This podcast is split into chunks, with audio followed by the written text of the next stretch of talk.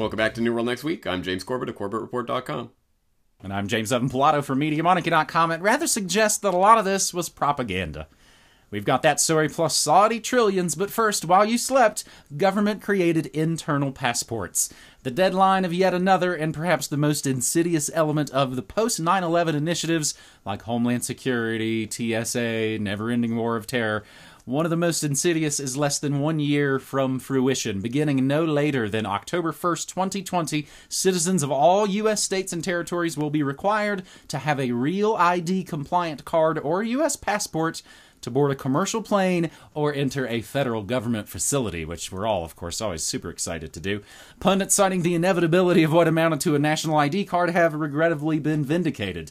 To be sure, some states have resisted, but dependence upon federal aid and other programs administered from D.C. make their ultimate surrender and compliance inevitable. Looking back, Social Security numbers and the cards bearing them broke ground for the path to a national ID system. Thank you, Franklin Delano Roosevelt. He, he's also the one who outlawed weed and locked up Japanese Americans in concentration camps. Hero of the left. Real ID also represents essentially the last mile in the ability for the state to track individuals in real time. Expect it, over time, to be leveraged against individuals with outstanding traffic tickets, tax disputes, child spousal support arrears, behind on loan payments. Access to national parks and historic sites may also be tied to it, and recent proposals pushing compulsory voting are a step closer to realization and enforcement with the establishment of a mandatory government ID. Census data, drug prescriptions, library habits are likely to eventually be linked with personal data associated with the new ID requirement, and if the real ID is eventually accessible by the private sector, many individuals with innocuously tainted personal histories may become effectively unemployable. Now, of course, Progressive Oregon, they digitized their driver's licenses years ago. They were one of the first states to actually be real ID compliant. So, between that and going to Japan recently, I guess I'm I'm now on all the lists. Papers, please. Government creates internal passports effective no later than October 2020. James? Now, here's an interesting part of this story that was picked up on by the writer at the end of the article that we're going to link up in the show notes. I hope you'll go and read through the whole article. But at the end, Peter Earle writes Relatedly, where is the media attention? Has a single newspaper headline, let alone a three or five minute spot within the incessant droning of the 24 7 media cycle, been dedicated to the impending arrival of an American national ID program? The increasingly partisan, mindless political banter would be tolerable if, occasionally the media served its role as a public toxin. Um, that's a that's a good part. Uh, that's a good observation and a good thing to note here because we often talk about social conditioning and social engineering and the public being conditioned to accept things that previously would have been unacceptable or even unthinkable.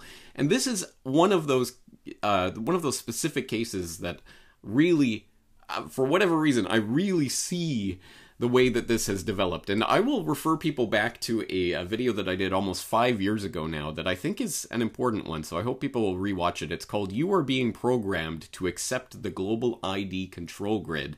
And in that video, I went through this Real ID program and, and what it represented, but I also went through that history that you talked about, the 1930s and the introduction of the Social Security system and then the Social Security card with the Social Security number that was assigned to all working uh, American citizens. And at that time, there was there was a public freakout. People were concerned. Oh, the government is going to be handing us this number, and they're going to be using it to track us and and figure out what we're doing. And and and this is surveillance. This is what we're fighting against. This is communist. All of this.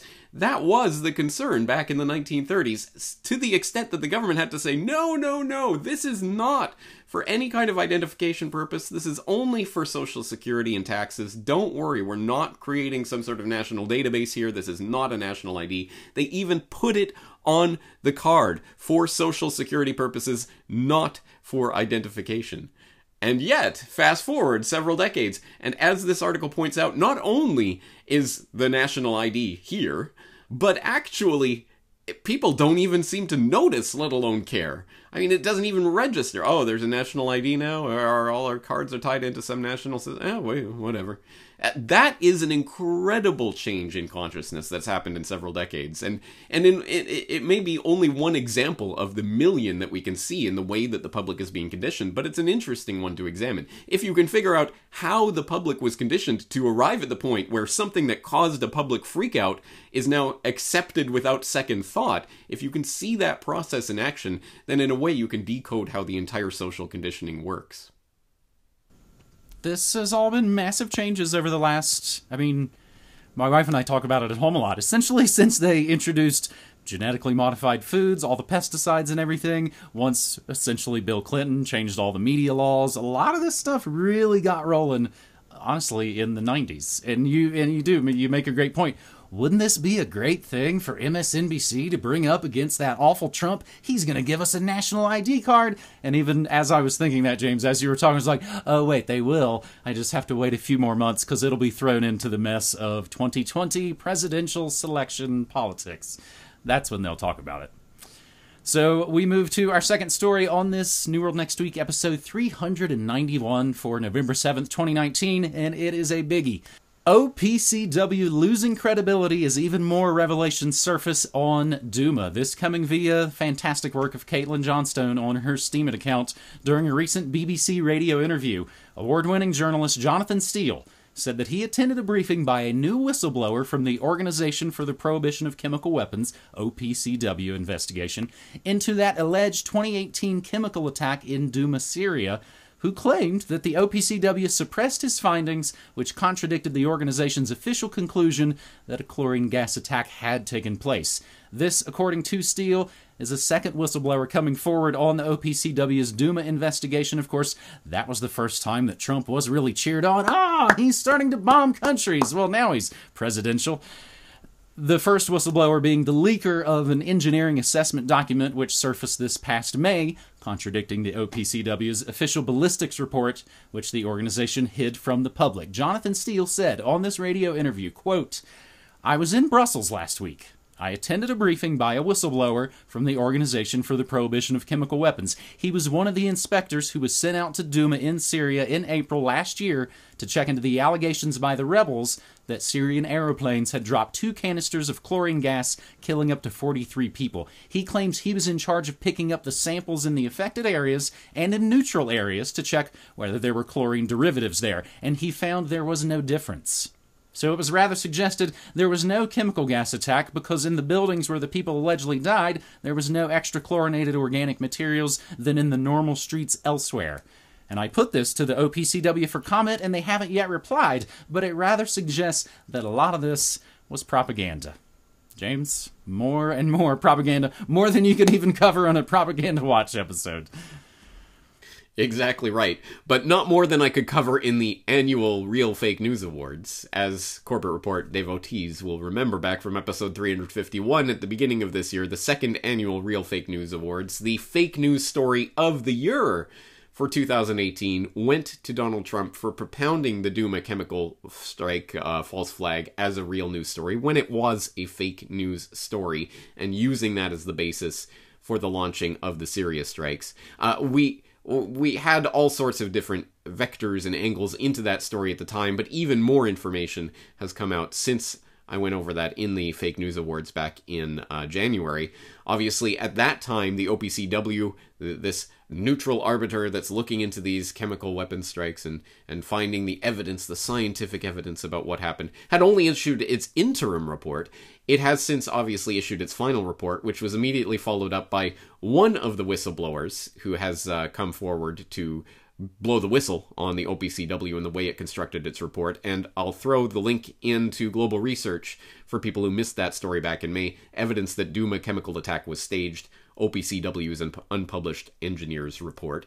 And now we have the second whistleblower. So here's a real whistleblower story expose that is not making media headlines for obvious reasons, precisely because this is deconstructing a false flag in real time. You can see the mechanics of how this was not just engineered and then propagated through the fake news outlets and then propagated by the president himself. That's straightforward enough for people who know anything at all about false flags, but also how it's institutionalized through neutral arbiters like the OPCW. So it is all falling apart. And I hope people will go back through the links uh, if you missed the story as it was originally developing or uh, the latest developments. I hope you'll go through them and see the timeline of it unfolding because even for people who know a thing or two about false flags, it is interesting to watch this story be- being deconstructed in real time. And James, was this when Trump and, and gang dropped the mother of all bombs, the giant destructive weapon that, of course, got lots of news attention? Uh, I'm not sure those were the same Syria strikes that we're referring to. I might be mixing up my horrible war crimes and atrocities based on sketchy, possible, shady false flag events. Sorry about that. Our third and final story here on this New World Next Week, episode 391 Big Money. Saudi Aramco's trillion dollar mystery. This coming from oilprice.com. After years of delays, Saudi Arabia's oil giant, Aramco, the world's largest oil producer and the most profitable company in any sector in the world, announced its intention to proceed with an initial public offering, an IPO on the Saudi stock market. But Aramco still needs to clear one important hurdle its valuation. How much moolah will it be worth? Saudi Aramco will issue the prospectus for the IPO on November 9th, coming up here in just two days, with the actual listing on the domestic Tadawul exchange expected to take place sometime in December. The announcement of the intention to float is an important step forward for the company and the top Saudi leadership after years of delays of, again, what would be the world's largest IPO in history. What this initial announcement didn't announce was how much of its oil Saudi giant, of course, will list on its domestic market and how much money it will raise. Some analysis puts the total valuation of the company at $2 trillion. The same figure, I think that Donald Rumsfeld mentioned, but also that Saudi Crown Prince Mohammed bin Salman has been floating since he first said that the kingdom would list shares in its crown jewel to raise proceeds for economic reforms including aimed at such things as diversifying Saudi Arabia's economy away from oil. Last week, just ahead of the announcement, uh, Aramco officials and company advisors all flying around the world to go 2 trillion, 2 trillion, 2 trillion, right? But even the international banksters working on the listing have estimates putting it at one and a half trillion or possibly even lower. James, what's going to happen when the Saudis go for this big IPO? It's a good question, and there's a lot riding on it. And actually, you just framed it in a very interesting way because think about that. Yes, Donald Rumsfeld on September 10th, 2001, just blithely announced, "Oh yeah, the Pentagon's can't uh, account for this 2.3 trillion dollars worth of transactions, i.e., more money than the potential highest valuation for the largest company in the world by a long shot." it just kind of went missing behind the couch cushions of the Pentagon. Think about how, the the the size of that. It, it's a good way of framing that number, but Speaking about Aramco, this is an important story, one that I've been covering for a while. We even talked about it here on New World Next Week a, a, couple of years ago, when because they've been talking about it for years now. We're going to list Aramco, we're going to sell shares in it. Uh, they've been floating this idea that they're going to sell five percent of the company uh, for a, for a while now, and there was even that time when people were speculating that they were just going to literally write out sell five percent of the company to China. Well, obviously that hasn't materialized, so they are going with the IPO route, and they're going to list it in Saudi Arabia and on international exchanges as well. So it is a it is an important move, precisely because this ties into so many different stories that are happening geopolitically and economically, uh, and of course with the big narrative about moving to the post-carbon society and how is Saudi Arabia going to deal with that? Oh well, we're going to have to get diversified from oil. We're going to have to build this Neom city in the desert. This is where all this craziness is swirling around and it's going to be financed by this 5% sale of Saudi Aramco question mark and the question mark has to do with well okay what's the valuation? Is it going to be 2 trillion? Is it going to be 1.3 trillion? Is it going to be something in between? 5% of 1.3 is a lot different than 5% of 2 trillion and even then when you look at the actual budget deficit figures that Saudi Arabia is running now those are very quickly going to consume whatever money is raised from this sale itself which poses great question marks over MBS, the Mohammed bin Salman, and the, the Saudi royal family and the ruling structures there, and how the society is functioning. Because, as we all know, for many decades now, Saudi Arabia has functioned because they have enough money to essentially buy off their population through this great economic transfer program. Where, yeah, of course, we have the Saudi royal family with their billions and running around going crazy, and we all know about the crazy things that they do and their golden cars and all of that. But they still give money to the population, and basically, you know, no one has to work too hard for their whole life. I mean, everyone's taken well taken care of. Well, they're starting to run into problems with that in recent years, and running a bigger and bigger deficit in order to finance this and that is coming into question. So how are they going to pay for this? And is the Aramco sale just basically going to go straight into that? I mean, are they going to be able to do anything with this money that they raise? And blah blah blah. It's it's a big story, and it connects, as I say, into not just uh, economic matters, not just into financial matters, but into the heart of geopolitics and Saudi Arabia's relations with America and China, and where it sits on the grand chessboard, and the move to the post-carbon society. So it is an important issue, one that uh, we can't obviously deal with in all its aspects here, so I will be writing about it in the Forecaster editorial this weekend. I hope people will subscribe to CorbettReport.com and get the nitty gritty details of this valuation and what it really means. James, I think these are three pretty good stories to help kind of get us past the, the horror of, of, of, the month of October and a lot of kind of disturbing stories. Are now, in a way, kind of maybe back to the nitty gritty of just the geopolitics and the grand chessboard. Here's where we're already staring down the last two months of what has been a pretty busy 2019. James, as we always wrap up these episodes, I like to remind folks, invite folks that uh, I stream radio Monday through Friday, 9 to 5 at MediaMonarchy.com slash listen. Love for folks to come check it out. James? All right, we're going to leave it there. Talk to you again next week. All right. Thanks, buddy. Take care.